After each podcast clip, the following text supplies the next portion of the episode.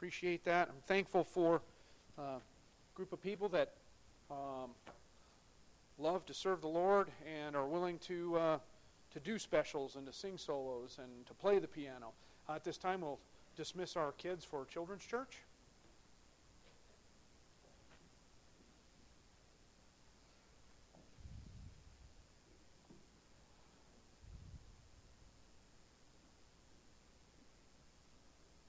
One thing we do know with the colder weather and the snow that we're seeing, we do know we're getting closer to Christmas.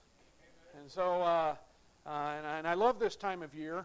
Um, you know, I love the fall, the, the, the, time of fall, when it rolls into fall. I mean, I love to go hunting and, and get out there, and I like the cooler temperatures, and we get into Thanksgiving, and of course, that's a little remorseful because we're getting to the end of hunting season.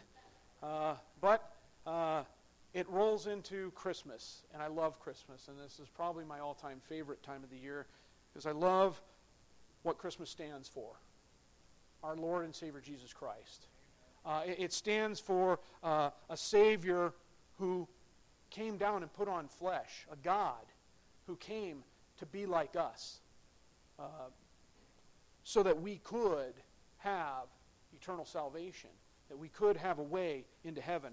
So I'm thankful for a God like that. This morning, if you, uh, hopefully, everybody got a bulletin. Uh, inside your bulletin should be a handout for this morning's message. Uh, we'll be in Luke chapter 1 this morning as we're going to be doing a series uh, of messages these next few weeks that will lead up to the birth of Jesus Christ on Christmas Day. And uh, so we're going to be starting in the book of Luke. Uh, and before we get into that, I'd like to open in a word of prayer. So let's pray. Heavenly Father, Lord in heaven, um, you are such a good God. You loved us so much that you sent your Son.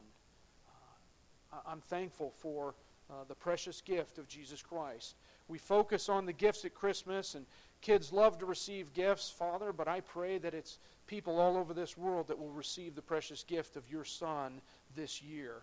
Father, we love you and we thank you, praise you. I pray now that you'll fill me with your Spirit. You use me mightily to deliver the message that you've put on my heart. I pray that you will uh, that, that the congregation will be receptive to your word this morning, that they will apply it to their lives, that they will learn from it, that, Lord, their faith can be, uh, can just grow. It bounds, leaps and bounds today. Uh, faith cometh by hearing, and hearing by the Word of God, and what we preach here is the Word of God. It's your message, not mine. So I pray that it's your voice that will be heard and not mine. We ask it now in Jesus' name. Amen. In Luke chapter 1, um, we're going to be looking at as we open the book uh, of Luke. To, to begin, as the book of Luke is a great, it tells the Christmas story. And that's where we're going to be these next few weeks. Luke chapter 1, beginning in verse 1, the Bible says, For as much as many have taken in hand to set forth in order a declaration of those things which are most surely believed among us even as they delivered them unto us, which from the beginning were eyewitnesses and ministers of the word. It seemed good to me also, having had perfect understanding of all things from the very first, to write unto thee in order, most excellent Theophilus, that thou mightest know the certainty of those things wherein thou hast been instructed. Have you ever written a research paper? Um, going to college, I had the privilege of writing many of them. Uh, and uh, honestly, I'll tell you what, I would prefer to have to write a 20 page research paper than to even take a quiz. I hated tests. I hated tests. I hated exams. I would rather write a research paper. Uh, I, I loved writing the research papers because you dig in and you study, and, and, and it's neat writing a research paper because you're, you're trying to, you're, you're doing a study of something and, and you want to understand it better. And so you're, you're going to dig and you're going to seek out other people's writings of what they wrote about that topic and that subject. You're going to be maybe looking for eyewitnesses or eyewitness accounts or, or people who were there. If you're going to write a, a paper on, on, the, um, on Pearl Harbor, man, how great would it be to meet somebody who was at Pearl Harbor, right? And, and to visit with those people. And how cool would it be to, to interview uh, maybe uh, a sailor that was there that day, but maybe also be able to talk to a Japanese pilot. You know, I mean, to get both sides of the story. We love the I, I love the idea of writing research papers because what's the idea? You've got to get in there. You want to get the facts. You want to get the facts in there so that people can understand better what it is you're trying to teach them about. And that's what I love about the Bible. God's Word is a huge research paper. And, and, and God used 40 plus different authors over 1,500 years apart, over a 1,500 year period, to give us the Word of God, to give us His Word. And, and, and He uses what's really cool and what's exciting is, uh, yeah, when we look at this, this is written by men. Well, a lot of people tell you, well, I, I don't believe that book because it's written by men. You're absolutely right, it's written by men. But these were holy men of God. And they spoke as they were moved by the Holy Ghost, by the Holy Spirit. Okay? They, they wrote uh, the words of God. Uh, Luke wrote the book of Luke, but God authored the book of Luke. God is the author of this entire book. I, I love it. I always like when people say, well, we don't know who the author of Hebrews is. Yes, we do. It's God. We don't know who wrote it, but we know who authored it. And so um, we understand that this is uh, God's Word. And I love the fact that just like how do we reach a lost world? We reach a lost world because we have to go tell people about Jesus Christ. God uses human instrumentality to accomplish getting the gospel to a lost community. So, how is Stevensville going to find out about Jesus Christ? It's going to take people of Galilee Baptist Church to tell them about Jesus Christ. And how did we get the Word of God? Human instrumentality. Uh, could God have written it out? I mean, He did the Ten Commandments, but who wants to carry a whole book like this made out of stone? All right? That would be heavy. All right? Um, no, but ideally, He uses man.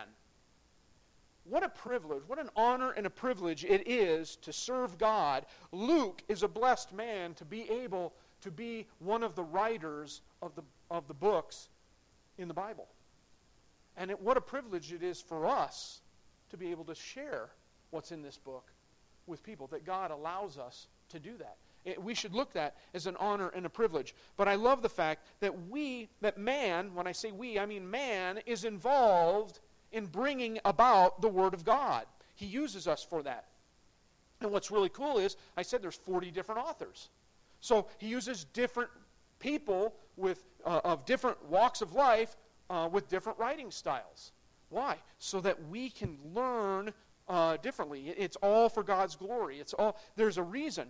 He used Luke to write Luke. Luke was an educated man. He was a physician, and so here's a guy who's going to uh, painstakingly put things together and and probably do some research. I mean, he's an educated man. He, he, he's probably wanting to get in and, and really dig into this and, and, and to, to get this book written. And then you got somebody like Peter, who was a fisherman, who probably wasn't a real big fan of writing, okay? But he did it because God used him and wanted him to do those things. And there are two different writing styles a fisherman versus a physician. But we know that, uh, that Luke was very detailed. Uh, one of the more detailed books that we have. A, uh, he do, he's very chronological about how he does things. and so, uh, and, and understand, again, with the Word of God, it's really neat how, uh, you know, what, you ever wonder why we have four Gospels? Why are there four Gospels? Well, it's really cool. So, Matthew, each Gospel deals with a different aspect of Jesus Christ. Okay? So, Matthew deals with, he, he's writing to us about Jesus, our King. Jesus, our King. Mark writes to us about Jesus, our servant. Jesus as a servant. John writes to us Jesus as deity, as, as the Lord of you know, or as, as God. And, and Luke focuses on the aspect of Jesus' humanity. And that's why Luke is the perfect book for going into uh, this Christmas season to learn about Jesus and his humanity. Because what is it? Um, understand that uh, Jesus' humble birth began God's life as a man. This began God's life as a man. He had been uh, seen as a theophany in the Old Testament. We know that, uh, that there, there were men, uh, Joshua fell down and worshiped the man who was holding the sword, right? That wasn't an angel, it was a theophany of Christ. And we know that Abraham fell down and worshiped uh, what, what some people would say was an angel. It wasn't an angel. Anytime, if an angel was being worshiped, an angel would have told somebody to rise. No, no, no, you don't do that. No different than when Paul, when they tried to worship Paul, he said, ah, ah, ah, I'm not a God here. I'm not God. You know, but when you see somebody worship uh, what appears to be, uh, you know, an angel of the Lord, and they worship that angel of the Lord, and that angel doesn't tell them to stand up, that's a theophany. That's Christ. Okay, but he wasn't in human form. I mean, he was. He, they looked man. He looked like a man, but he wasn't flesh at that moment. He puts on flesh at his birth. Uh, when he comes down and, and, and he, when, when the Holy Spirit lays him in Mary's womb, he begins to put on flesh, just like every baby, because that's when it happens in the womb. So we understand that, and, and when I say that uh, God became a man, I am referring to Jesus Christ because we know that Jesus is God. John 1 1. In the beginning was the Word, and the Word was with God, and the Word was God. He is God. And he came down from heaven. He left his, uh, he humbly left his heavenly abode to come down and live amongst us and to put on flesh. Is that not what John 1:14 tells us? And the word was made flesh and dwelt among us. And thus what happens? He fulfills Isaiah's prophecy regarding the Savior who would be born of a virgin, and his name would be called Emmanuel. God with us. In, in Isaiah 7:14, what does that say? Therefore the Lord himself shall give you a sign. Behold, a virgin shall conceive and bear a son, and shall call his name Emmanuel, which meaning, being interpreted, is God with us, right? and these truths help us to grow closer to our God. As we see these truths happening, uh, it draws us closer to God. Our faith grows as we come to understand the truths of God's Word. Romans 10 17 says, So then faith cometh by hearing, and hearing by the Word of God. So this morning, in our text, I want you to see three truths that will help each of us draw closer to our Savior as we enter into this Christmas season. And the first truth is the declaration of Christ. The declaration of Christ. We see this declaration in, our, in verses 1 and 2. For as much as many have taken in hand to set forth in order a declaration of those things which are most surely believed among us, even as they delivered them unto us, which from the beginning were eyewitnesses and ministers of the word. So, with regards to uh, the declaration of Christ, the first thing I want you to see is they're declared by first century writers. The declaration of Christ is declared by first century writers. Remember, we're talking about uh, Luke here is doing research. And so what's he do? He's going to read stuff about Jesus Christ that has been written and that is out there. And so what does he do? Uh, and how do we know that we're talking about first century writers? Well, we look in here. For as much as many have taken in hand to set forth in order. All right? They take it in hand to set forth in order. What does set forth in order mean? To put together in order, to arrange, or to compose. What is he composing? A declaration. What is a declaration? It suggests a narrative composed of notes that are compiled into a digest and then circulated. What's that sound like? Sounds like writings. It sounds like a book. Sounds like it's being circulated, it's been written. So, what's Luke done? He's probably gotten his hands on maybe some inspired writings because Luke was not the first book written that was inspired by God. So maybe he's gotten his hands on some inspired writings. But we also know that there may have been others who were just followers of Jesus, who maybe wrote down their accounts of what they experienced with Jesus in his life. Because Luke is not just writing about the birth of Jesus Christ, he's going from the birth to his death. From the beginning to the end. We're getting a whole life story about Jesus Christ. So once you see it's declared by first century writers, but it's also declared by first century believers. Look here at the last part of verse 1 uh, which are, sh- are most surely believed among us. Luke is telling us that he has spoken with other believers regarding the life of Christ. this is all part of his research. So what's he doing? He's talking to people who believe in, in Jesus Christ and what he came to do. Uh, what's that like? Okay, so uh, that would be like somebody who's going to do a, a, a research paper on the Holocaust. Are there people that do not believe Jesus Christ is who he says he is or who, he, who, who we believe him to be? Yeah, absolutely. Are there people who believe the Holocaust never happened? Unfortunately, yeah, there are. And therefore, uh, when you're gathering research, what, what's the best way to prove the Holocaust happened? Talk to people who believe it or were there, right? And so you're going to gather the information that you can, and that's what he does. This is all part of his research. And through his research, Luke would soon discover the historical accuracy of the life and ministry of Jesus Christ. There would be no doubting these believers because they stood firm on their faith. They stood firm on their faith. Do you believe this is the Word of God? Do you believe that every word in here comes from God, is inerrant, in, uh, you know, it's infall- infallible, it's true, and you can count on it? If you do, you know, are you standing firm on it now? Do you stand firm on the faith? I love what Paul, uh, Pastor Paul Chappell once said. He said, In this day, as in the first century, we need Christian men and women who will believe surely in the faith and refuse to be dissuaded by scorners and skeptics. Romans 4:21 says, "And being fully persuaded that what he had promised, he was able to perform."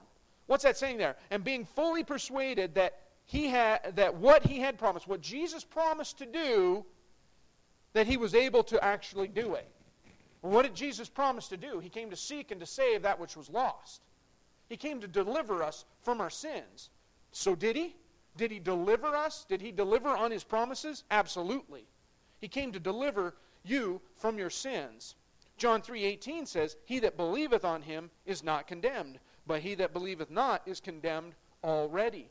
because he hath not believed in the name of the only begotten Son of God. Understand, if you're here this morning and you've never trusted Jesus Christ as your Lord and Savior, you're condemned.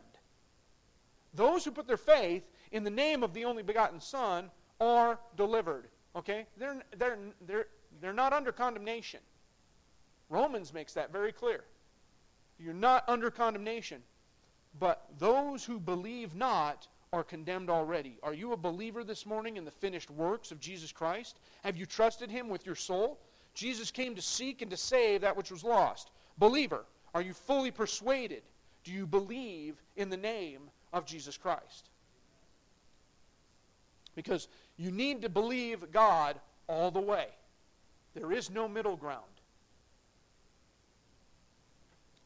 Charles Spurgeon said this. He said, I would recommend you either believe God up to the hilt or else not to believe at all. Believe this book of God, every letter of it, or else reject it. There is no logical standing place between the two. Be satisfied with nothing less than a faith that swims in the deeps of divine revelation. A faith that paddles about the edge of the water is poor faith at best. It is little better than, than a dry land faith and is not good for much. How is your faith? Is it in, are you swimming in the deeps of revelation or are you just paddling around the edges? Believers, we need to declare our faith, and this will never happen if you have a weak faith. You, don't, you won't stand up for the truth if your faith is weak. When you're challenged, you'll back down. Oh, think of it. It's when a bully comes up uh, if a young kid isn't strong and prepared to defend himself, he's going to be bullied. He's going to give his milk money away every time. But if he prepares himself and he's drinking milk and then eating meat and growing and getting stronger, he'll be able to defend himself one day. And that bully won't have any impact on him. And that's why we can't let people bully us into to, to caving to what the world wants us to do. We need to be faithful to the Word of God and the truths that are in this Word. So, and lastly, I want you to see it's declared by first century ministers. Look at verse 2. declared by first century ministers, even as they delivered them unto us, which from the beginning were eyewitnesses and ministers to the word. So, who's he deal with first? Eyewitnesses. Who better to prove something true than somebody who actually was there? You ever seen those guys that tell you the, oh yeah, I was out there fishing, man. You should have seen. I caught a, I, I, I caught a rainbow trout that long. And then you talk to the buddy that was with him. Dude, it was a minnow. What's he talking about? Yeah, right? Eyewitnesses can prove the accounts. They're going to be, um, uh, that, that's, that's one of the, the key things to a research paper is getting eyewitness accounts. He is interviewing people that actually spent time with Jesus. Who's going to better know about the life of Jesus than people who were there with Jesus? They were eyewitnesses to the life and ministry of Jesus. These, uh, the eyewitness re- uh, eyewitnesses referenced here in verse 2, who are they? More than likely, it's the apostles and his disciples. People who were following him, right? Uh, uh, it's not just the apostles, but who would be the best eyewitness accounts? Who did Jesus spend most of his time with? He spent it with the apostles. And there's a reason for that. But So Luke's primary source of information uh, would have been the, these apostles. And why not? They were eyewitnesses to his life and ministry and his resurrection. They witnessed. To be apostle, you can't be an apostle if you did not witness the resurrection. That's why there's no apostles today. I mean, the people who claim to be apostles. But it's very clear that to be an apostle, you had to witness the resurrection of Jesus Christ. Uh, Paul, I, I realize people say, well, Paul, what about Paul on the road to Damascus? He saw Jesus Christ. The other guys didn't, but he saw it, and he tells us that in Scripture. He was there. He saw the resurrected Christ, and trust me, it changed his life. These eyewitness accounts give proof to what is written in the Scriptures. But also, we talk about it's not just the eyewitnesses, but it says ministers of the word. And who are these ministers? Understand that many of them are most likely the eyewitnesses, okay? Uh, not necessarily all of them, but many of them would have been the eyewitnesses who became ministers of the word. When we know the apostles did, they moved on and continued to tell people because they are the foundation of the church. That's what Jesus trained them for. So, who better to become a minister of the word than eyewitnesses that spent time with Jesus? Um, and which would have been these apostles, many of these disciples, and other believers who came uh, to know Jesus as their Savior. So we see Jesus actually telling this uh, to Paul in Acts. Okay? so who wrote Acts? Well, Luke. Luke wrote Acts. And it's really cool that Luke gives us the account of Paul about his meeting with Jesus on the road to Damascus. Understand that Paul, uh, uh, Luke traveled with Paul. He was a close companion of Paul's. And so Luke got a first-hand account. That's why he writes it in Acts 26, verse 16. And this is actually Jesus speaking to, to Paul. Paul's giving the account and saying, This is what Jesus told me. Jesus said, But rise, after Paul had fallen, right? But rise and stand upon thy feet, for I have appeared unto thee. There you go. He saw the resurrected Jesus Christ. I have appeared unto thee for this purpose, to make thee a minister and a witness both of these things which thou hast seen and those things in the which I will appear unto thee. So ultimately, we see what's he making? He's making Paul a minister of the word. But before he's a minister, he's an eyewitness to what Jesus did. If you don't believe, I mean, I've always said the greatest proof of Scripture is the life of the apostles. And Paul is one of them. What was Paul doing on the road to Damascus? He was on his way to persecute Christians. Remember, Paul's the man who held all the coats of these men who stoned Stephen. He was at the stoning of Stephen.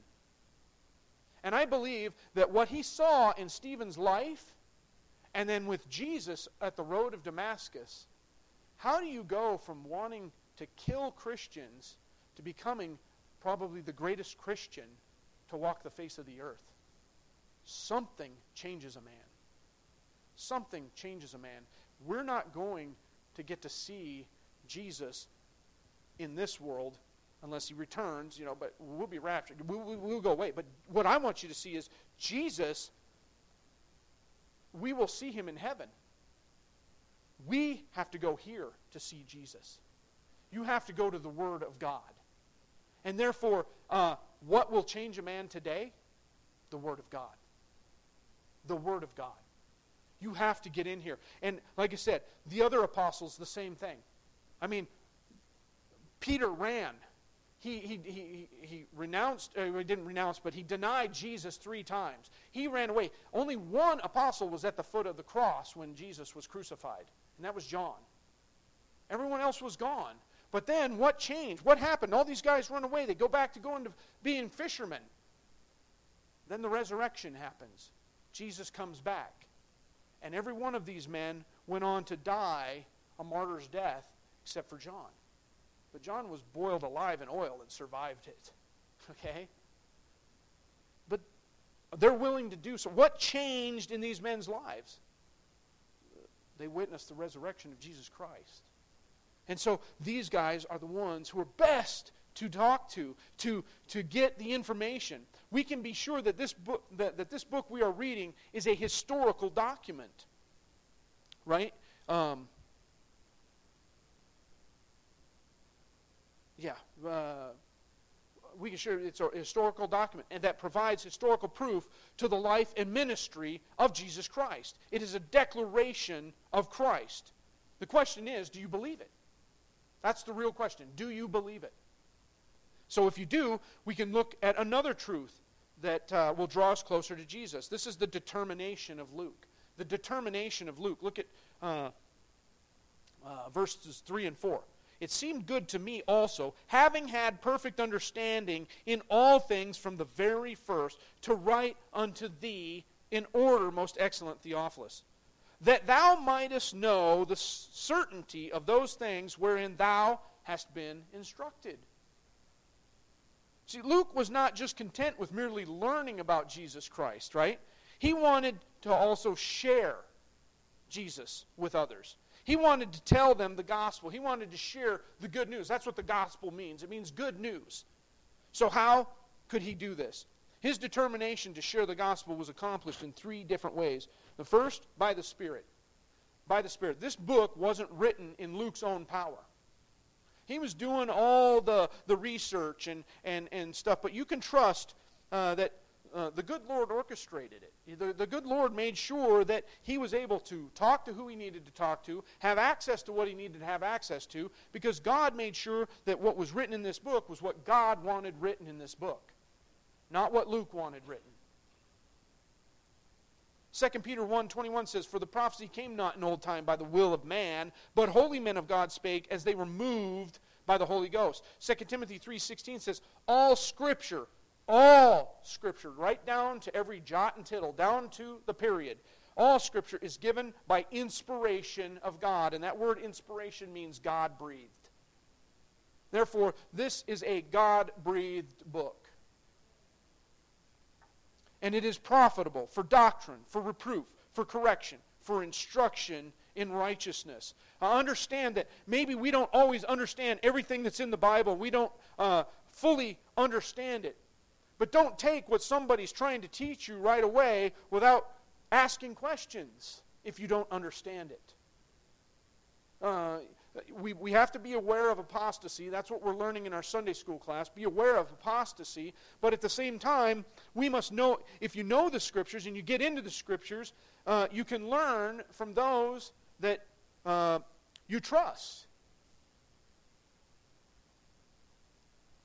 So we, we must uh, be in the scriptures. Luke allowed the Holy Spirit to use him to pen the Word of God. Now, won't you allow the Holy Spirit to use you to share the Word of God? One of the biggest reasons we don't share the Word of God is because we are not confident in what the Word of God says. We read it, but oftentimes we don't understand it. Uh, I read a story about Gypsy Smith. Gypsy Smith was a man, uh, he, he told of a man who said he had received no inspiration from the Bible, although he had gone through it several times. And I love what Gypsy Smith told him. He said, Hey, why don't you let it go through you once? then you will tell a different story. Instead of you going through the Bible, let the Bible go through you. Don't try to read into the Bible. Let the Bible read into you and show you. If you're saved, you have the Holy Spirit indwelling in you. And reading the Bible and getting into the Bible, the Holy Spirit will illuminate you. But you have to let it go through you. Secondly, we see that he does it by experience because Luke was taking such care in reach, researching the life of Christ, he was able to gain a greater understanding of his life and ministry. Luke would have had a golden opportunity to meet personally with eyewitnesses of Jesus' life and ministry, and therefore he was able to compile and order his thoughts in such a way that we are the ones benefiting from his painstaking research today. Paul shares with us in 1 Corinthians the name of many of those who were eyewitnesses to Jesus' resurrection. And therefore, remember, Luke would have had the opportunity to meet with many of these people because he was a close companion of Paul's. 1 Corinthians 15, verses 5 and 8, Paul lists, he's talking about the resurrection, and he says, and that he was seen of Cephas, then of the twelve. After that, he was seen of above 500 brethren at once. That's a hard one to refute. How do you say that 500 people all at once were all just colluded together and said, Yeah, we saw Jesus? Some people have tried to say that, that, that they, were, they, they all dreamed a dream. At the same moment? 500 people?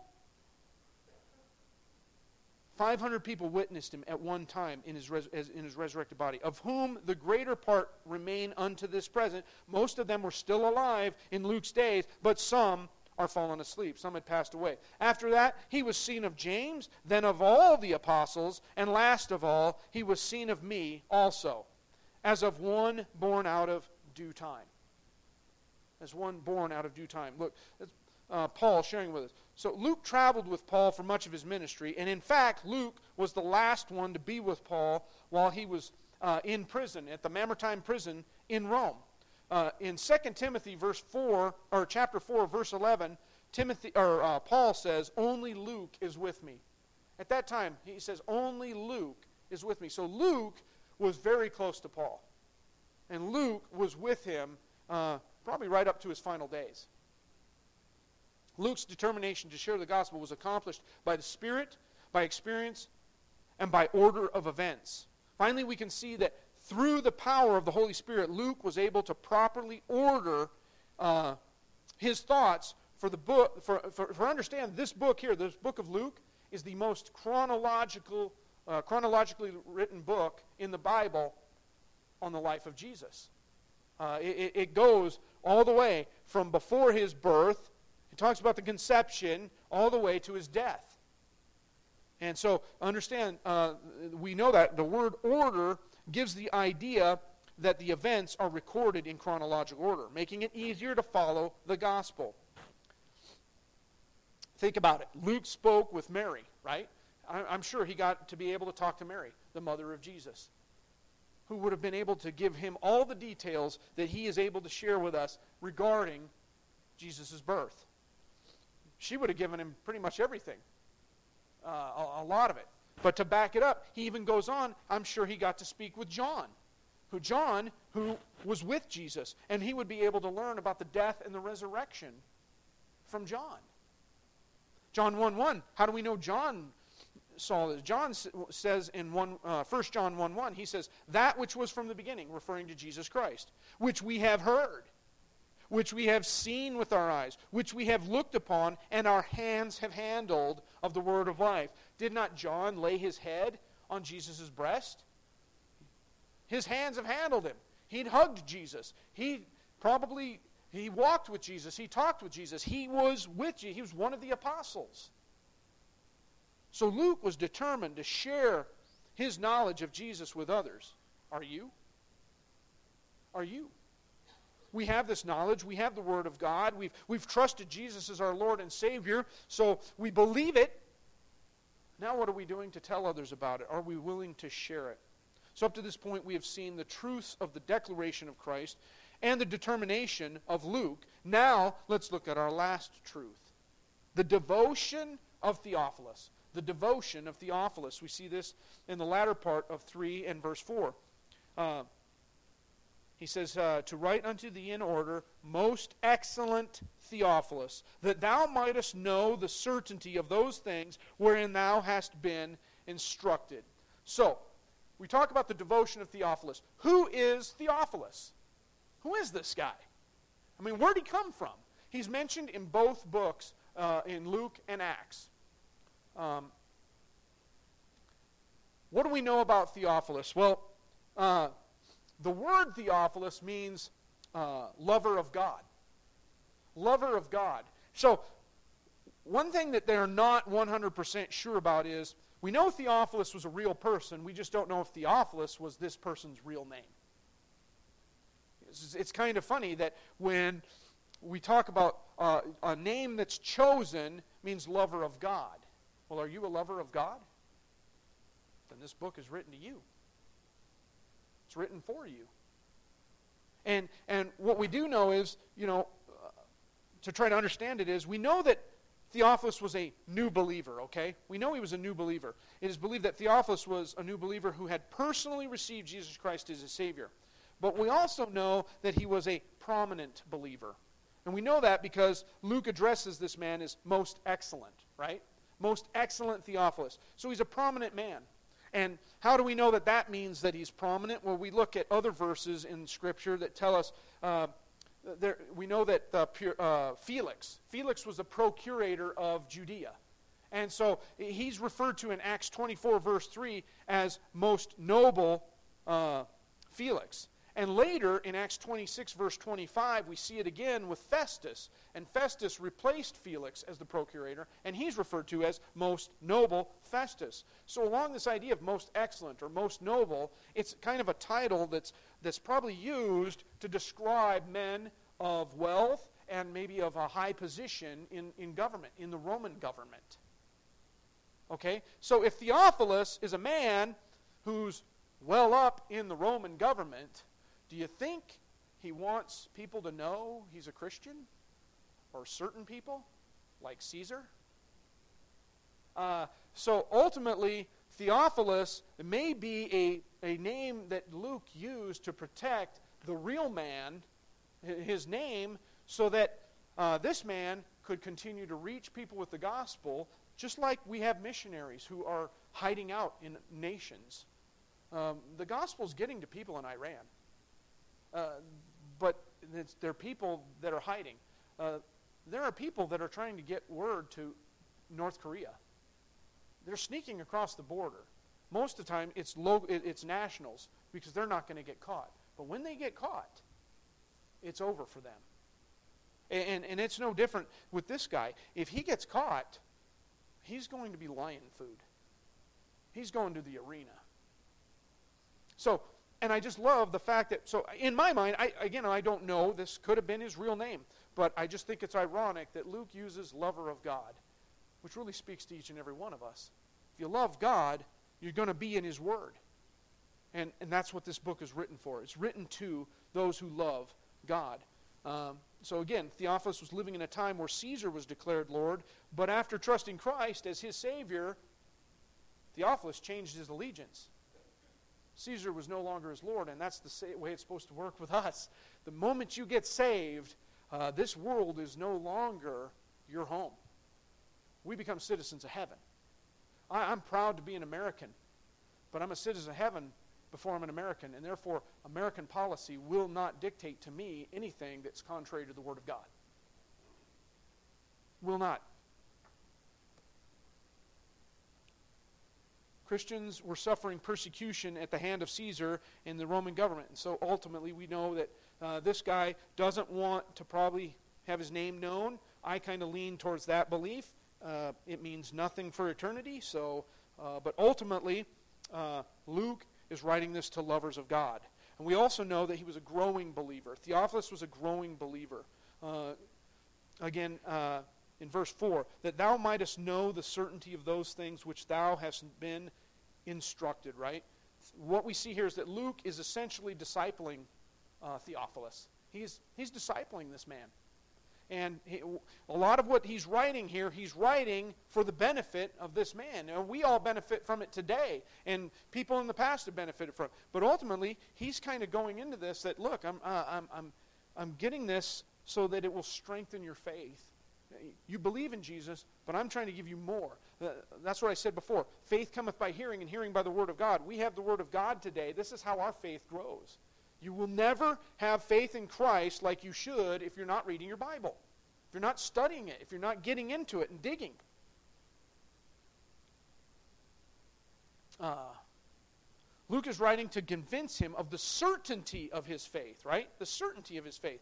Uh, again, quoting uh, Pastor Paul Chappell, he said, The Christian faith is not built upon blind belief, but upon specific facts that, when related to history, can be proven true. And much of the Bible continues to be proven true over and over again with archaeology and digs. It was, it was believed many years ago that the Hittite people were not even a real people, it was a made up race in, in the name uh, in, in Scripture. And then what happened? Oh, hey, check out. This is a Hittite civilization that we just dug up. Uh, you know, in uh, uh, our scientists, you know, uh, way back when, uh, there was a time when the number of stars was believed to be in the thousands. Uh, and, and now we've learned that maybe the galaxies number the thousands. Galaxies, not just the Milky Way, but thousands of them just like this. And, and uh, it was believed not until the 1970s, uh, water came to this earth uh, it was evaporated up from, you know, the oceans and the rivers and the lakes, and then it was rained back down. And that's where we get our water, is from rain, and we get our water from melting, uh, from the melting uh, snow caps and, uh, and the glacial stuff. Well, then in the 1970s, they discovered this thing called springs in the sea. There are springs in the sea that are running water into the ocean. It's mentioned in Job. And we didn't get it till the 1970s, but it was mentioned in Job that there are springs in the sea. The Bible is proved over and over. It's never been able to find anything to disprove it, but it continually proves itself over and over again. Understand in John 20, verse 31, but these are written that ye might believe that Jesus is the Christ, the Son of God, and that believing ye might have life through his name the things written in here are written so that you might believe that Jesus is the Son of God and that He came to save you from your sins. It goes on to the Bible tells us in 1 John 5:13, these things are written that ye may uh, unto you that believe on the name of the Son of God, that ye may know that ye have eternal life, that ye may know that ye have eternal life, and that ye may believe on the name of Son of God. When I was a, a early early on when I was uh, at West Coast Baptist College, we were out soul winning, my wife and I, and of course, uh, I was still very uh, green in, in my studies. And uh, we approached a lady who was in her garden working to, to give her a tract and invite her to church. And I just asked her, because the, the thing they teach you is you know, just ask them, are they 100% sure if they died today they'd spend eternity in heaven? And I asked her that. And she turned and looked at me and said, Nobody, nobody can know for 100%. And I had nothing. I had nothing to come back with her on. I do now, 1 John 5.13. Oh, no, no, no, no. These things are written that ye may know. That word know means know. You may know without a shadow of a doubt. That's why this is written. So you can know that you have eternal life.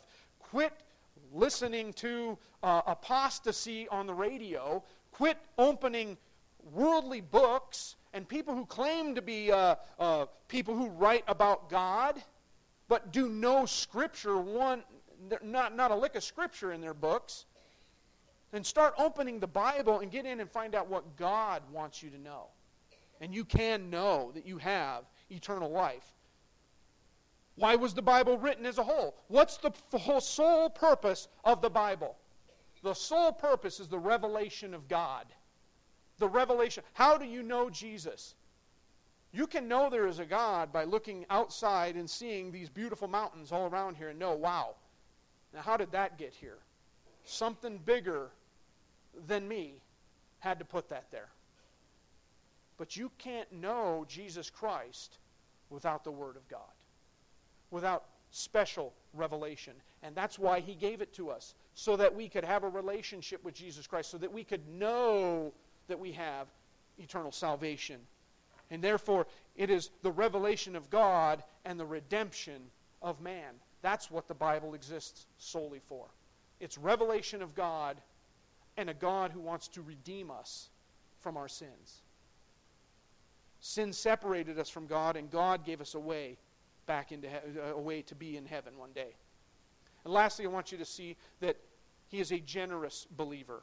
It is believed that Theophilus may have provided financial support to Luke so that he could investigate and write this gospel.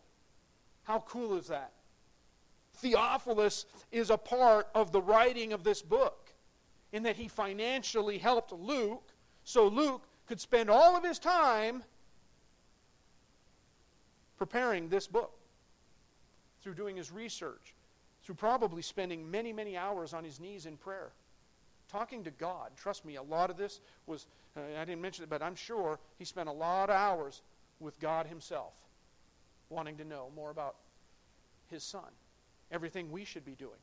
We should be on our knees, asking God to help us to understand what's in this book so that we can have a closer relationship with Jesus Christ. It, you know, he's not the only one that did this. Um, Paul benefited from this. He wrote to the Philippians in Philippians 4, verses 15 through 17. Now ye Philippians know also that in the beginning of the gospel, when I departed from Macedonia, no church communicated with me as concerning giving and receiving, but ye only. For even in Thessalonica ye sent once and again unto my necessity, not because I desire a gift, but I desire fruit that would abound to your account. You understand? We get the opportunity to help in the ministry. We get to help missionaries in other nations. We give financially, we pray, and what they're doing is putting fruit on our account. The problem with churches today is we think we do all this for missions that, well, they're doing the work. We'll just sit here and relax. We'll just sit here and, uh, you know, I think one of the most convicting things I heard uh, in a church, I was in a church that didn't soul win years ago. We did no soul winning. And, and yet, we were talking to a missionary through Skype who was sharing all that he was doing in Haiti. And what a great work he was doing in Haiti and the Dominican Republic. And reaching people and sharing and, and stuff. And we were just having this great time during our missions conference. And then the pastor asked him, Do you have any questions for us? And he said, Yeah, how's your soul winning going? A little convicting when you know you don't have any soul winning. What do you say? Yet we hold this man responsible that if he's not out soul winning, we'll drop him as a missionary. There are a lot of pastors out there probably thankful that they're not under the support of people making sure they're out there soul winning like they're supposed to be. Because there'd be a lot of churches uh, a lot poorer with no support. We shouldn't be expecting missionaries to do things that we're not doing as a church ourselves. We all are the church, right along with those missionaries. We're the local church here in uh, Stevensville. He's a local church right there in the Dominican Republic. But the, the, the, the Great Commission applies to both. Dominican Republic's his mission field. Stevensville and the Bitterroot Valley's our mission field. So as we consider, you know, eh, we have this great privilege of being a part of the ministry. And as we consider these three points this morning, we are challenged with three questions. So our first point was the declaration of Christ. And the question is, do you believe? Do you believe in the declaration of Christ? Our faith as believers is based on historical facts. Like many other historical facts, they mean nothing if we do not actually believe them. We must put our faith and trust in Jesus Christ to save us, and how can we do that if we don't really believe he was born of a virgin? He lived amongst us, gave his life on the cross for us, or that he was even resurrected. That is the gospel. It is the gospel truth, whether you believe it or not. The second point was the determination of Luke. Do you want others to know? Luke wrote this book to Theophilus, one who loves Jesus. Do you love Jesus? If you do, this book is written to you. So, and why? So that you could know the certainty of the Christian faith. So that you could know the certainty of the Christian faith. The question now is will you simply live your life with a head knowledge of Jesus, or will you share your knowledge of the gospel with others so they too can be saved? And the third point was the devotion of Theophilus. Will you help others to know? Will you help others to know? Theophilus risked everything when he put his life, uh, when he put his faith in Jesus Christ. He chose to give financial support to Luke so that he could do the research he needed to bring us the book we get to enjoy today. Each of us has the ability to do our part in making sure the Lord's work is being accomplished in order that others may know the truth. And Jesus said, I am the truth. Jesus is the truth. What are you doing to help others know the truth? Everybody would please stand with every head bowed and